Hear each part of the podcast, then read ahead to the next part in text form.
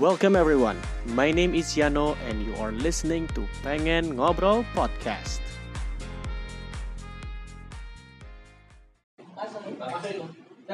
Oke. 3, 2, 1, go. Oke, kalau biasanya youtuber itu openingnya pakai halo guys, kalau di sini bukan. Kita opening dengan tepuk tangan yang meriah dulu. Oke, lo sekarang sedang mendengarkan Pengen Ngobrol Podcast bagi semua yang berada di Spotify, di Google Podcast, di Anchor, ataupun di berbagai macam platformnya. Dan khusus episode yang kali ini, Pengen Ngobrol live berkolaborasi dengan D&D Sport Race Management. Tepuk tangan dong. Ini podcast gue nih baru pertama kali nih rame nih, ada banyak penonton. Iya. Lu nggak cuma podcast, karena lu sekarang juga tampil di YouTube gue. Jadi ini podcast pertama yang akan tampil di YouTube-nya D&D Sport Race Management ya. Oke, ini sudah berada di studionya 90s Remote Race. Ya. Run to 90s Remote Race. Oke, dan saat ini buat teman-teman semuanya, gue sudah bersama dengan salah seorang race director dari D&D Sport Race Management yang di masa pandemi ini berubah wujud menjadi food reviewer, yang dimana kalau sore-sore, pagi-pagi, siang-siang, ketika mendengar panggilan mesra yang berbunyi langsung auto nge-review. Iya. Itu gimana ceritanya lo bisa mendapatkan inspirasi menjadi seorang food reviewer dari efeknya race-race dibatalin? Om Didit Santoso. Jadi kita di YouTube nih ya. Di YouTube. Kalau di sini di podcast. Gimana Om? Lo bisa berubah wujud menjadi food reviewer gimana sih? Sebenarnya bukan food reviewer gitu kan, bukan juga food blogger atau apa. Intinya gue ngelihat nih teman-teman selama pandemi banyak juga yang berubah profesi kan, terus mereka mencoba untuk melakukan apa sih yang bisa gue perbuat, jualan lah atau bikin kue, bikin makanan gitu kan, ada yang nanam pohon, ada apalah gitu.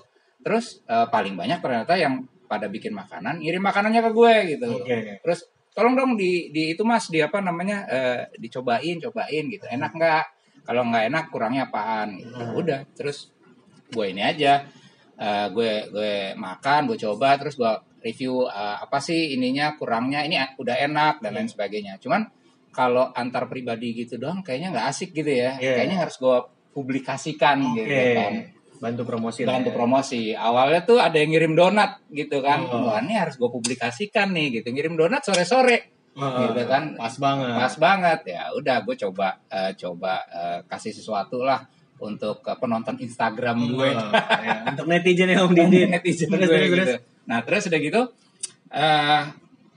lama-lama kok ada yang ngirim lagi, ini nih seru juga nih ya. Nah disitulah gue pikir kayaknya harus gue buatin suatu panggilan khusus tuh.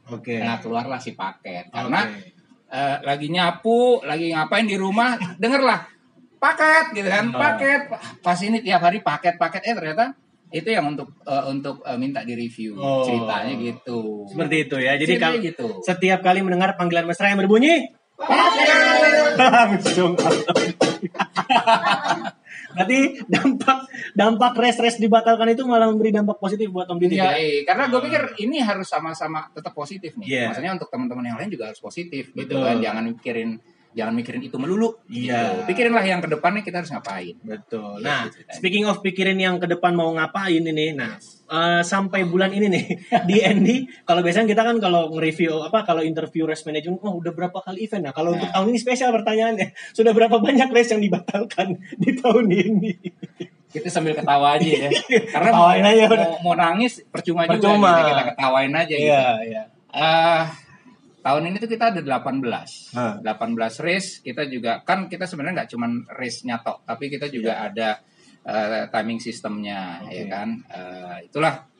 Jadi yang awalnya nanti kita bikin si remote race ini, gitu. Tapi hole 18 yang udah confirm tidak akan terselenggara atau postpone atau berubah menjadi virtual. Okay. Pokoknya macam-macam lah, ada yang postpone, ada yang batal, ada yang berubah jadi virtual. Totalnya ada 18. Oke. Okay. Sampai akhirnya lu waktu itu sebelum membuat remote race ini membuat review ya, membuat apa sih kayak kuesioner ya? Kuesioner, gue kasih kuesioner ke semua database gue. Kita kan punya database cukup banyak ya. Yeah. Kita kirim, kita mau tahu apa sih yang lo mau tuh sebenarnya ke depannya gitu. Oke. Okay. Apakah itu dari kuesioner itu yang akhirnya menimbulkan pemikiran bahwa oh, kayaknya gue bikin remote race nih, atau memang ada apa sih Om yang apa namanya tercetus untuk bikin ide remote race ini? Ya, okay. Gimana Om? Ini kan setelah pandemi banyak banget orang pada bikin virtual run. Virtual run gitu. Tapi gue lihat virtual run ini tuh just virtual run yang orang lari sendiri-sendiri, terus udah gitu dia harus harus submit, upload lah dan lain sebagainya. Nah, gue kan orang race ya. Yeah. Gitu. Itu bukan race. Race itu intinya harus ada balapannya, harus ada kejar-kejarannya, atau harus ada waktu tertentu yang kita nilai ciptanya. Nah, supaya apa? Orang-orang latihannya semangat. Karena gue udah punya pengalaman 20 tahun lah bikin race. Ternyata bikin race itu membuat banyak orang berubah juga. Yang tadinya dia nggak bisa lari, jadi bisa lari. Yeah. Gaya hidupnya yang tadinya dia tidak sport menjadi sport, terus ya automatically dia jadi lebih sehat, lebih percaya diri. Betul. Pastinya. Dari yang jajan macam-macam jadi jajannya ke toko-toko olahraga. Nah. Lo tahu deh. Iya. Jadi sekarang makanya kita senangnya tuh orang-orang udah malah makin banyak ya selama pandemi ini yang sadar akan gaya hidup sehat. Iya, itu dia. Makanya kenapa race-nya itu gue jadiin kunci dulu kata-kata race. Kemudian remote. Kenapa remote? Ya pembatasan di PSBB ini berat banget menurut gue ya. Paling banyak gue punya event sampai 16.000 peserta. Terus sekarang ya nggak mungkin lah ngumpulin orang sebanyak itu gitu. Jadi ya udah katanya kalau bisa di bawah 50 atau di bawah 30, di bawah 20. Ya kita harus muter otak bareng-bareng nih sama teman-teman yang ada di sini. Gimana caranya ya? Akhirnya kita kembangin timing system kita tuh si SportSplit itu. SportSplit. Kita kembangin terus udah gitu keluarlah ide ini. Bisa kok kita bikin finishnya terpisah. Finishnya bisa di beberapa tempat, tapi bisa kita kontrol. Nah, ini kalau lihat layar di belakang gua nih kan, bisa kelihatan nih pelari-pelarinya gitu. Itulah ceritanya. Iya nih ya. Nah, kemarin gua juga ikut nih Nanti masih Om Didit mau nanya gue. Cuman ini remote race ini apakah memang pertama kali? Kalau di Indonesia kayak gue berlihat pertama kali. Iya. Kalau gue lihat ya. Apakah lu mengadaptasi ide yang udah ada di luar negeri atau memang ini pure baru pertama kali gitu? Ini sekalian lu ngeklaim aja nih sama netizen nih.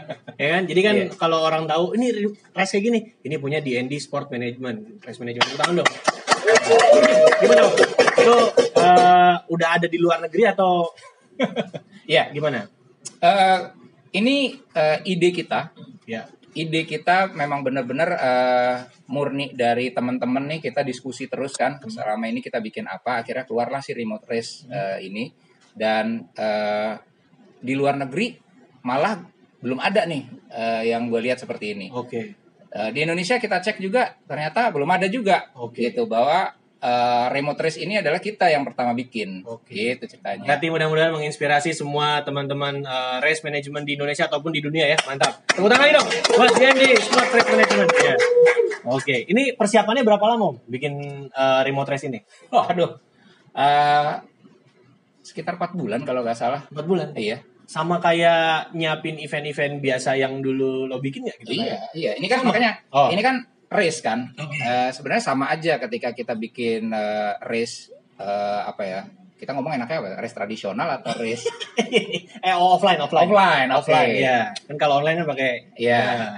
Race offline itu 4 bulanan juga. Jadi ya ini kan sama race juga. Kita harus nyiapin buka pendaftaran, terus udah gitu kita harus nyiapin finishernya. Apalagi tambahannya sekarang kita nyiapin tempat finish. Plus satu lagi nyiapin konsep ini, sistemnya. Nah, ini yang ada tahapan-tahapannya. Gitu. 4 bulan, jadi lu ngambil timeline nih sama aja kayak race biasa lah gitu ya. Oke. Langati layarnya. Pertanyaan berikutnya apa? mati. Ini nanti ngomong-ngomong soal air mati, ini ada denger cerita-cerita juga nih pas lagi event nilai. Kagok. Kagak apa-apa, tenang aja. Ini nah terus pas dibuka pendaftaran nih waktu itu ikut remote race. Gimana antusiasmenya para teman-teman pelari ketika lu umumin di Instagramnya D&D? Instagramnya apa dulu? Kasih tahu dulu dong sama teman-teman. Instagramnya @dndsport_mgt. Oke, itu harus di follow nanti biar tahu ada info-info race apa lagi selanjutnya. Yep. Ada info race, ada info apa lagi terkait dengan kesehatan, lari, triathlon dan lain sebagainya. Okay. Kalau info paket di mana? Itu ada di Instagram gue. Instagram lo. Oh iya. Lanjut. Oke, lanjut ya. Tadi peserta ya. Begitu lo buka pendaftaran, lo ngumumin nih, gue mau bikin remote race. Gitu. Target kita tuh tadinya cuma 200 untuk yang daftar, ya kan? 200 cukup deh, gitu kan? Karena kita sebenarnya cuma mau ngambil 50 dulu. Karena 50 ini kan ya itu social distancing, physical distancing. Yeah. Namanya orang belum pernah bikin race, belum ada race selama 4 bulanan lebih. Tiba-tiba kita bikin race nggak mungkin terlalu gede, gitu. Maraton langsung. Nah. Tewas di tempat bahaya kan, apalagi katanya harus jaga kesehatan, endurance, itulah kayak gitu. Nah, jadi kita buka terus sudah gitu ada 400 yang waktu itu daftar ke kita, kan kita buka lewat email juga tuh, email blast, terus ada Instagram, 400 langsung kita stop, 400-an something lah. Terus kita stop karena jangan kebanyakan juga yang seleksi nanti ribet juga kan. Gitu. Karena masih dalam pembatasan sosial berskala besar itu. Betul. Ya? Terus kita juga harus mensosialisasikan, ini apaan nih barangnya gitu. Okay. Orang kan taunya virtual run. Konsepnya kan berbeda nih. Sama sih tapi berbeda. Gimana tuh sama tapi beda. Ya gimana ya, sama-sama race tapi wujudnya ada something yang beda. Iya, karena ini kan kita nggak submit setelah lo finish, nggak submit. Kalau si yang virtual run itu kan setelah lo finish lo harus submit. Nah, kalau ini kan nggak. Memang konsepnya setelah lo finish itu seakan-akan lo ngelewatin garis finish. Jadi automatically timingnya stop. Oke. Susah nggak waktu sosialisasi ke teman-teman pelari gitu? Soalnya kan kalau lo tahu kadang-kadang kita bikin rules and regulation aja nggak dibaca sama teman-teman pelari. Bener nggak? Nah, apa itu adalah kelebihan orang Indonesia. Kelebihan orang Indonesia adalah sering bertanya. Iya. Tapi malu bertanya sesat di jalan. Iya. Tapi kalau banyak bertanya malu-maluin. Gimana? Waktu sosialisasinya lo ada tantangan nggak untuk teman-teman pelari? Kita sadar dengan susahnya sosialisasi sesuatu yang baru, makanya kita waktu itu bikin kita bikin race briefing. Kita undang, lo juga gue undang kan waktu kan. Kita undang, kita kasih tahu apa aja yang harus kalian perhatikan. Itu aja yang datang atau yang hadir waktu itu cuma setengahnya. Baru 20, 26 atau 27-an orang lah. Indonesia banget ya. Nah, gitu deh. Terus habis itu baru deh pada tanya-tanya dan kebiasaan kita adalah nanyanya nanti setelah acaranya tidak ada. Gitu. Jadi setelah waktu itu selesai race briefing, baru tuh japri lah, ini kali gini gimana, kali itu gimana lah. Tadi kita buka session gak ada yang nanya, gitu deh. Malah sampai ada yang nanya, sampai ada yang curhat loh di Instagram dia. Gue baca tuh satu komen tuh ada yang aku mau uas kak, jadi nggak bisa ikut gitu, kelewatan. Ada tuh gue baca kemarin di Instagram dia. Jadi memang tantangannya ya itulah, sosialisasikan kepada teman-teman pelari gitu ya. Nah terus tensionnya kalau dalam persiapan remote race dari awal sampai hari H pelaksanaan, nah itu apa aja tuh? Kalau race yang offline deh kita, let's say ini kan ya cuaca di jalur gitu kan, perizinan. Gue ketawa kenceng banget perizinan. Terus teknis di lapangan itu kan udah biasa loh ada pina. Kalau untuk yang mempersiapkan remote race ini kalau lo lihat di sini deh, ini kita kan benar-benar berubah dari yang rutenya di lapangan, jadi rutenya di sini dulu nih, virtual kan, rutenya ada di layar, terus udah gitu konsepnya menggabungkan antara online sama offline, offline-nya nggak banyak bahkan karena let's say yang pelari dan finisher aja nih yang offline-nya, sedangkan semua konsep di godoknya itu ada di kantor.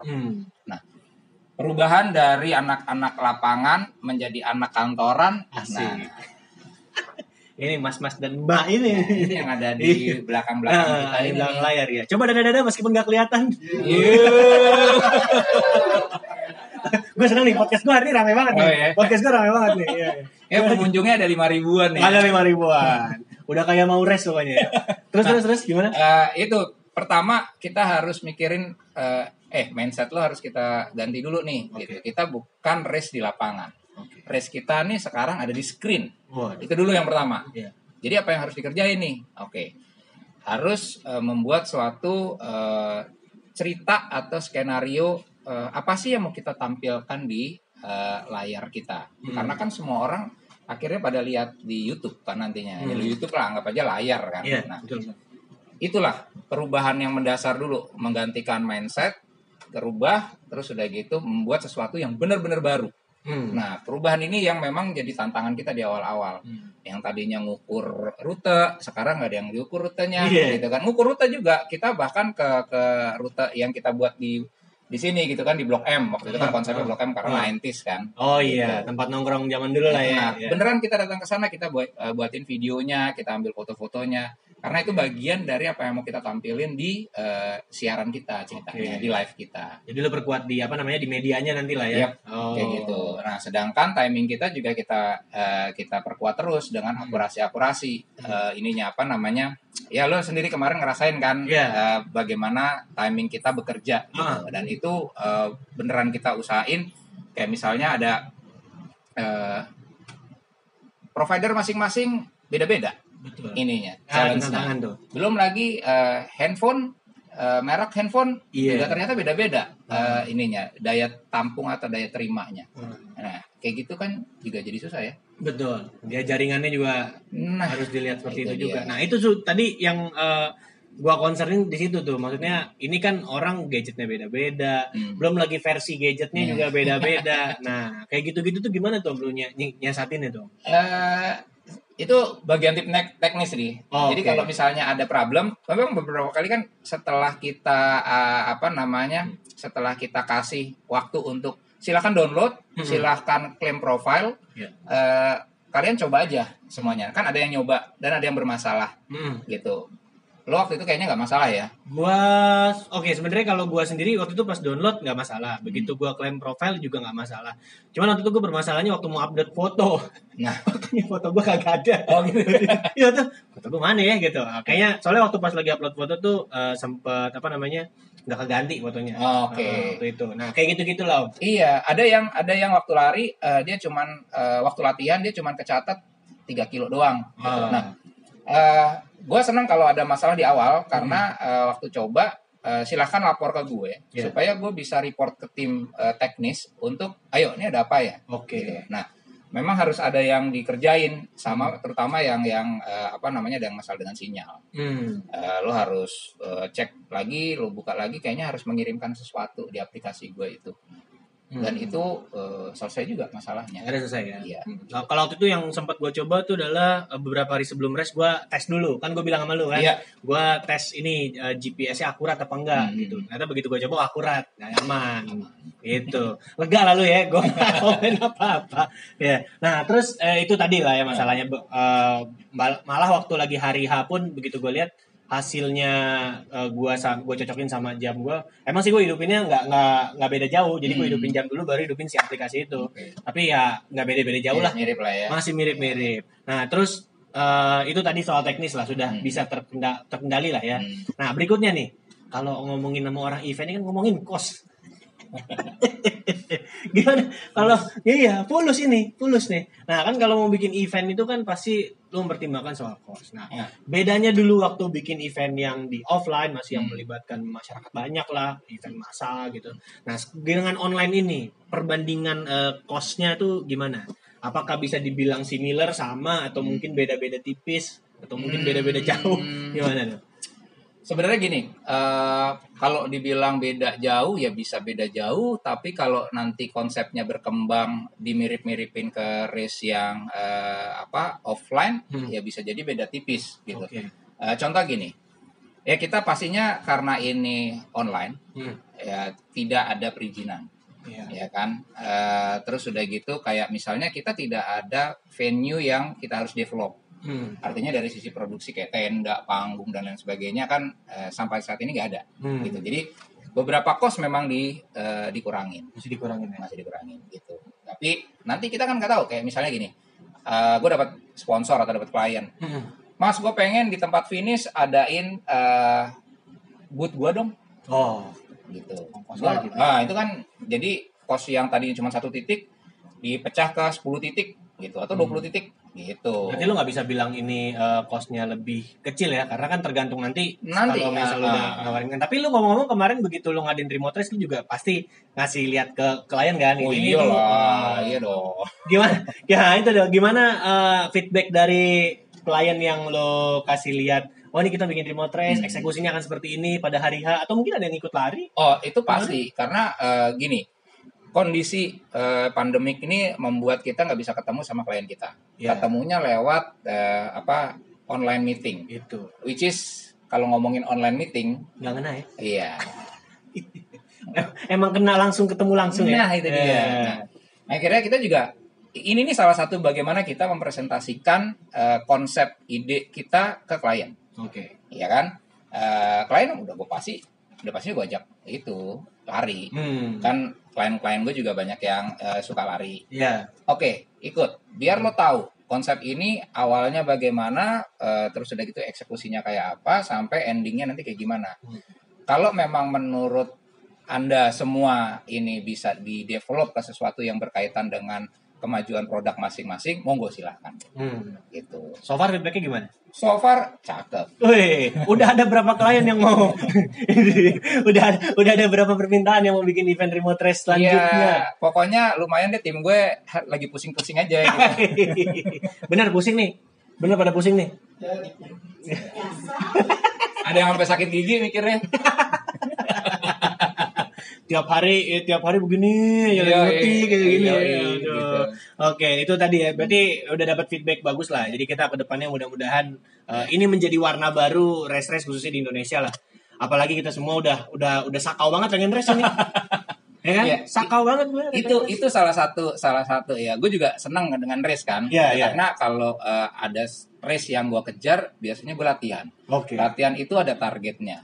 Nah, dengan target-target latihan ini ya merubah pola makan, merubah pola istirahat gitu kan. Ya jadi pengen ngejar ke arah sana walaupun gue tahu gue gak bakal juara. Nah, jadinya dengan adanya seperti ini paling enggak orang bisa ngerasain deh race tuh kayak, maksudnya race bukan persis banget tapi paling enggak ngerasain deh gitu. Euforianya seperti apa.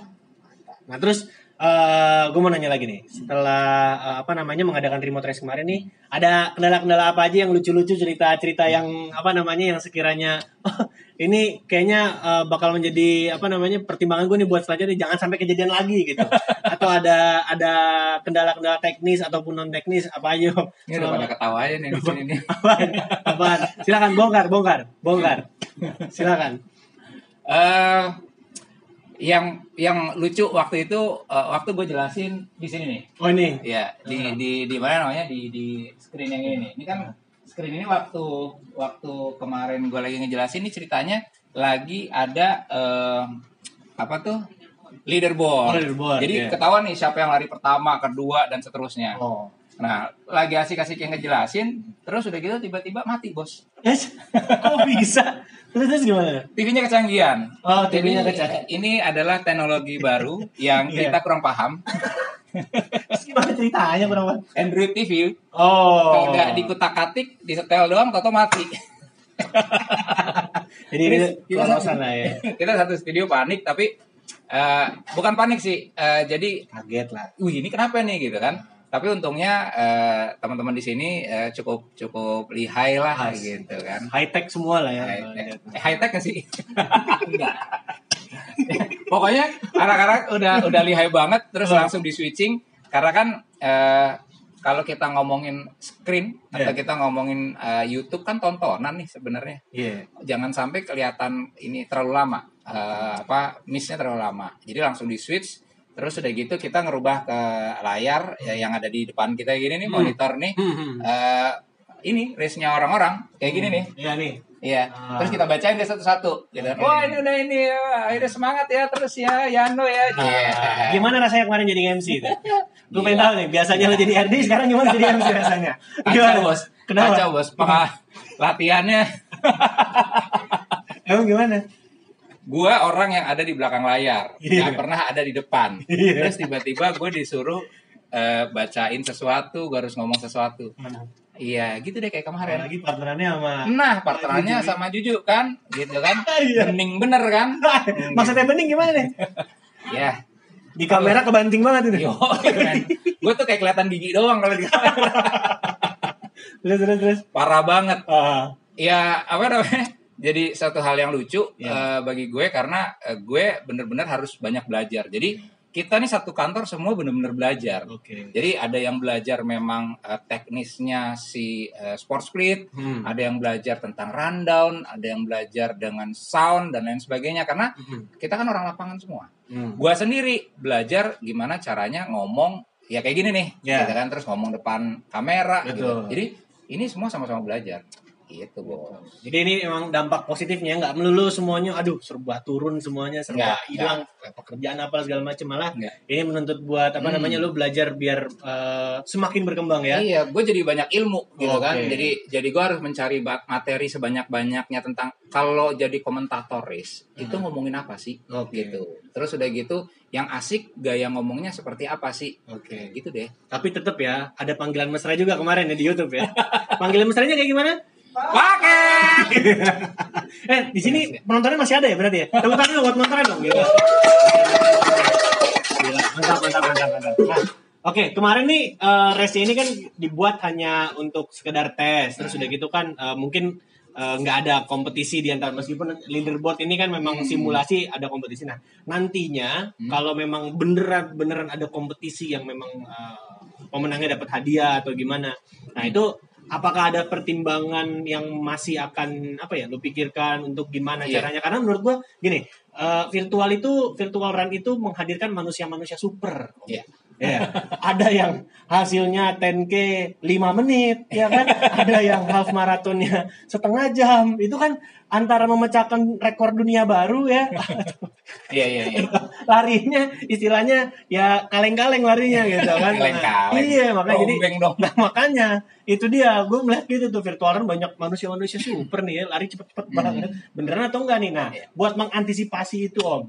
Gimana? Tetap menjaga sportivitas. Yang namanya virtual event itu remote race. Konsepnya kan memang ini berlari sendiri-sendiri. Terus udah gitu nggak kelihatan mata sama juri. Ya itu tuh. Itu yang pertama dulu. Kalau kita ngomongin race ada juaranya atau ada apa ya podium gitu kan?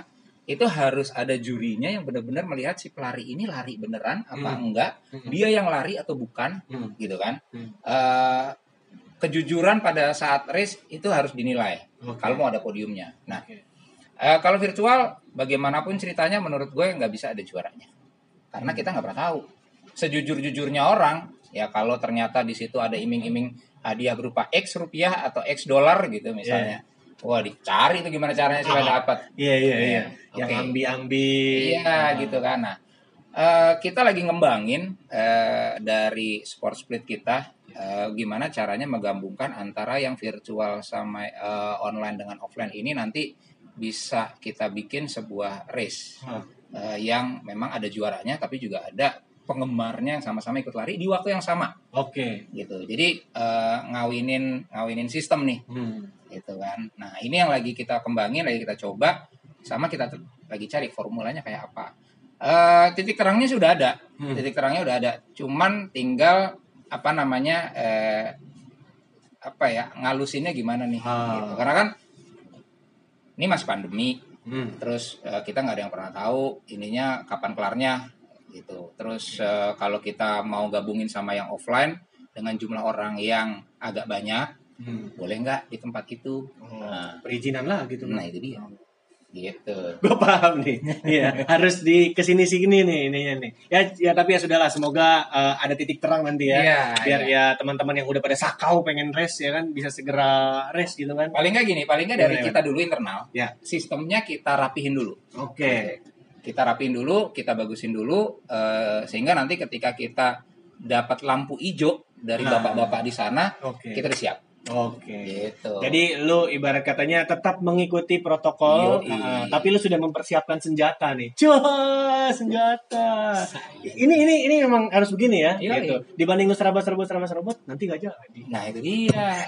Lu udah kalau serabat-serobot tuh lu udah ngeluarin terlalu banyak hal yang nanti akhirnya jadi percuma. Iya. Gitu. Kan kita kan tidak suka di PHP-in ya. Yes. Gue enggak ikutan. ini gue memposisikan diri gue sebagai peserta lari. Yang di PHP-in maksudnya. Iya, yang di PHP-in istilahnya seperti itu gitu.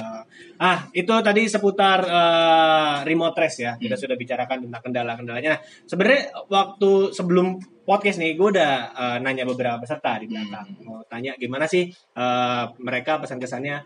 Overall sih mereka suka. Dan ada juga yang bilang ini Om, satu inputan nih dari pelari. Okay. Ada pelari dia bilang coba kalau bisa finishernya itu kupon makan. Kupon makan? Iya. Loh, kan udah kita kasih makan. Kurang kayaknya. Kurang. Ada yang bilang gitu, Om. Temen gue ada yang bilang. Mungkin kita harus kerja sama restoran Padang atau apa gitu kali. 5 kilo dapat nasi Padang. Ya. Tapi kemarin sih dapat refreshment, Bro. Dapat. Cuman kayaknya kurang yang itu. Oke. Jadi bisa dipikirkan lagi mana. Coba Mbak-mbak, Mas-mas yang ada di sini, refreshment-nya katanya kurang banyak. Iya. Banyakin nasi. Kita kasih nasi aja ya. Iya. Kita kasih nasi tapi nggak kita kasih lauk gimana? Nasinya segepok ya. Lagi siprit. Tepuk tangan dong. Yang penting ada refreshment-nya. Ya, tepuk tangannya dulu. Nah, oke. Kedepannya nanti ada apa lagi dari D&D Sport Race Management yang hadir dengan konsep seperti ini? Ya. Bocoran dong. Iya. Gimana? Bulobangin sekalian. Gimana? Remote race ini ya. Yeah. Oke, jadi kalau ngomongin remote race ini kita akan bikin event-event yang seperti ini ke depannya. Paling enggak sama teman-teman yang tadi lo bilang Sakau pengen race itu bisa merasakan kemiripan antara virtual dengan yang real race-nya. Ngerasain dulu nih karena tetap di event remote race mereka kan dapat catatan waktu. Catatan waktunya ada dan itu lo bisa dapetin ketika lo finish, ya kan? Lo dari situ bisa nge-track hasil latihan lo seperti apa. Nah, ini bisa berkembang nggak cuma untuk lari, tapi juga bisa untuk sepeda. Nah, gitu. Nggak cuma ada event tri juga kan? Biasa bikin. Ya, kan kita ada event triathlon. Cuman kalau triathlon itu yang pastinya untuk berenang nggak mungkin lah. Masa nanti handphonenya dibawa-bawa. Lu ganti rugi. Ntar gue jadi masalah gitu. Mungkin satu lomba lagi ya dikombain aja antara lari, sepeda lari atau lari, sepeda jalan gitu kan. Intinya yang berkaitan dengan endurance dan pergerakan menggunakan GPS itu bisa. Oh, jadi ini lagi dikembangkan lah ya. Ya, kita coba kembangin semua. Dan nantinya juga kalau misalnya segera mungkin kembali ke normal, bukan di normal ya, normal, race bisa ada lagi. Ini kita bisa join bareng, gitu. Jadi kayak misalnya, ya udah yang ikut race, jadi misalnya yang ikut race di lapangan, let's say ada 10.000 peserta, gitu. Karena venue nggak nampung lagi. Tapi kan race-nya di Jakarta misalnya. Tapi seluruh orang Indonesia pengen juga dong ngerasain dapat medali yang sama, terus udah gitu dapat euforia yang sama. Ini bisa kita jalanin juga di waktu yang bersamaan, race di luar kota Jakarta. Menarik nih. Gitu ceritanya. Menarik nih. Berarti jadi, makin banyak orang yang bisa ikut. Nah, dampak dari event tersebut itu bisa lebih gede daripada ketika eventnya di spot itu aja. Gitu ceritanya. Karena kan, nah ini kan lihat nih. Okay. Misalnya ini pakai rute yang event offline. Ya kan? Ini ceritanya rute offline lah ya. Ini rute offline. Yeah. Nah, ini kan bisa kita jadiin online rutenya. Ketika kita jadiin online, ini kan pelari-pelari. Semua pelari itu nanti bisa ada di sini. Yang offline pun di sini, yang online pun di sini? Bisa. Bisa. Serunya gitu. Okay. Jadi nanti mungkin kalau pesertanya ada 10.000, gue nggak tahu berapa TV yang ada di sini semua. Kalau misalnya yang belakang TV semua nih. Gue nggak tahu deh. Waduh. Tinggal dipikirkan oleh bapak-bapak dan ibu di sini lah ya. Iya. Jadi kayak gitu. Jadi nanti ini nggak selesai di sini aja. Ini bisa terus. Bisa terus ya. Bisa terus. Jadi kapan Om next eventnya? Bocoran lagi. Sengaja emang gue kulik terus biar dapat bocoran lagi. Kapan? Yang belakang udah kapan lagi? Bulan depan. Wey, kita tunggu ada apa. Nanti tinggal dipantau aja nanti ya. Tinggal dipantau aja. Di Instagramnya D&D Sports underscore MDT ya, atau enggak nanti atau untuk enggak di YouTube kita YouTube juga. D&D Sport Race Management ya. Oke, nah kita sudah tiba di penghujung interview atau lu curang deh. Dari tadi gue mulai yang ditanya. Oh gitu, ada balasan nih. Lo ada yang mau nanya enggak ke Yano? kayak belajar di kelas. Ya enggak apa-apa. Silakan. Oke, gue mau nanya. Okay. Kan lo kemarin jadi peserta. Iya. Iya kan? Kenapa sih lo pengen jadi peserta? Gue pengen jadi peserta. Oke, gini. Sejujurnya, gue tuh tidak tertarik dengan virtual run. Okay. Gue termasuk orang yang tidak tertarik dengan virtual run. Karena menurut gue, hype-nya kurang. Oke. Cuman lari sendiri, terus ntar upload sendiri. Karena itu, banyak yang gak jujur atau apa. Nah, cuman begitu gue lihat remote race, terus gue lihat lagi pakai aplikasi, oh ada trackernya. Terus gitu lo tambah lagi dengan ditayangin live gitu. Jadi ya seperti itu tadi, menggabungkan antara yang kita kangenin offline race dengan virtual gitu. Jadi akhirnya gue memutuskan oke, gue ikut deh gitu. Terus udah lama nggak nyanyi lagu Indonesia Raya bareng kan? Nah itu dia. Udah lama gak begini coy. Yo. Jadi lo kemarin begini dulu Baru lari Iya, jadi udah kayak race beneran lah gitu. Dan dengerin nyambutnya tuh di headset ya. Kan ditayangin di YouTube. Cuman YouTube-nya taruh di kantong. Dapat gak sekarang pertanyaan gue? Konsep ini dapat paling gak itu tadi, untuk nyamain dengan race yang udah ada sebelumnya. Konsep ini dapat gak di lo? Menyamakan dengan race yang sebelum-sebelumnya nih? Yes. Konsepnya masih belum 100%. Oke. Karena kurang memfasilitasi teman-teman yang gila foto banyak. Nah itu dia. Gila. Karena kalau virtual banyak. Kalau virtual race kan kita nggak bisa foto, nggak ada gitu foto. Ya? Iya. Nah ini. Jadi kalau untuk yang pada nyari target waktu bisa. Karena kemarin gue lari nyari target waktu ya kan. Okay. Dapat ya kali itu dapat. Dapat banget gue sampai penyok gue lari kemarin. Ya kan, refreshment ada, ya kan. Nah ini yang foto nih, Om. Okay. Ada solusi kah atau ada penjelasan gimana buat teman-teman yang penggila PB atau foto banyak? Ya. Gimana? Ya nanti bisa aja sih kita kerjasama sama. Ini kan yang teman-teman suka pada motret banyak nih, ya kan, banyak banget gitu kan. Terus mereka juga sudah mulai kece nih foto-fotonya, gitu. Portofolionya keren-keren lah. Keren-keren. Ya.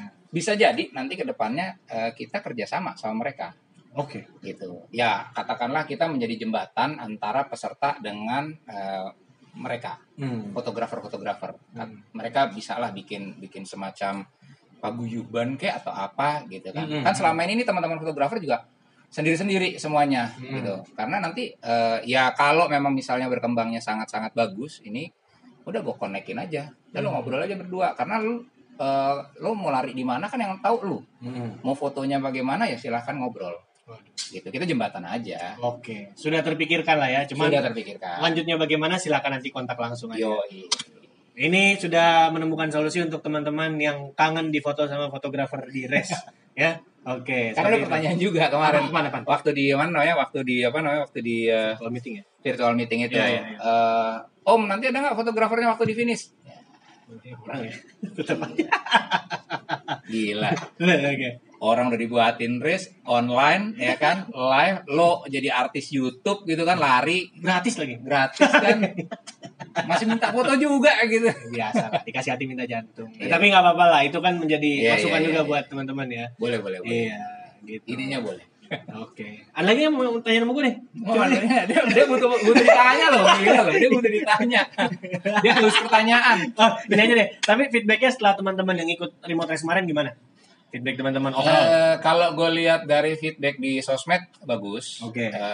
Ya banyak yang komen hampir sama dengan race offline. Oke. Ya kan. Dan mereka senang karena mereka dapat finish, ketemu teman-temannya, terus tetap social distancing, physical distancing, dan ya itulah minta lagi, adain lagi.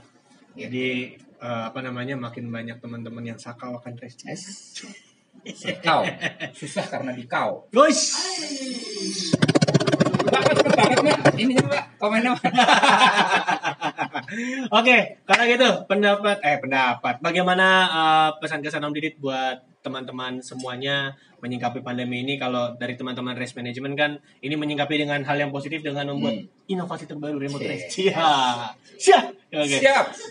Oke, kalau pesan-pesan buat Om Didit, buat teman-teman pelari, teman-teman sesama race management, buat semua para penggiat olahraga khususnya lari untuk menyingkapi suasana pandemi ini gimana?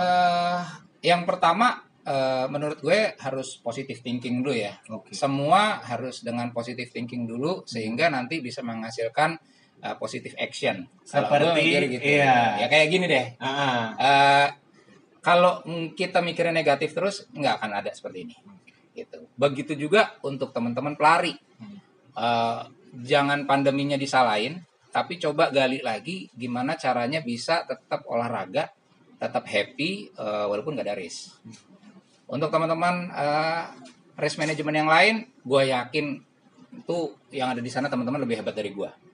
Gitu. Pasti bisa menghasilkan sesuatu yang kece-kece juga. Oke. Banyak kok, masih banyak yang bisa digali sebenarnya.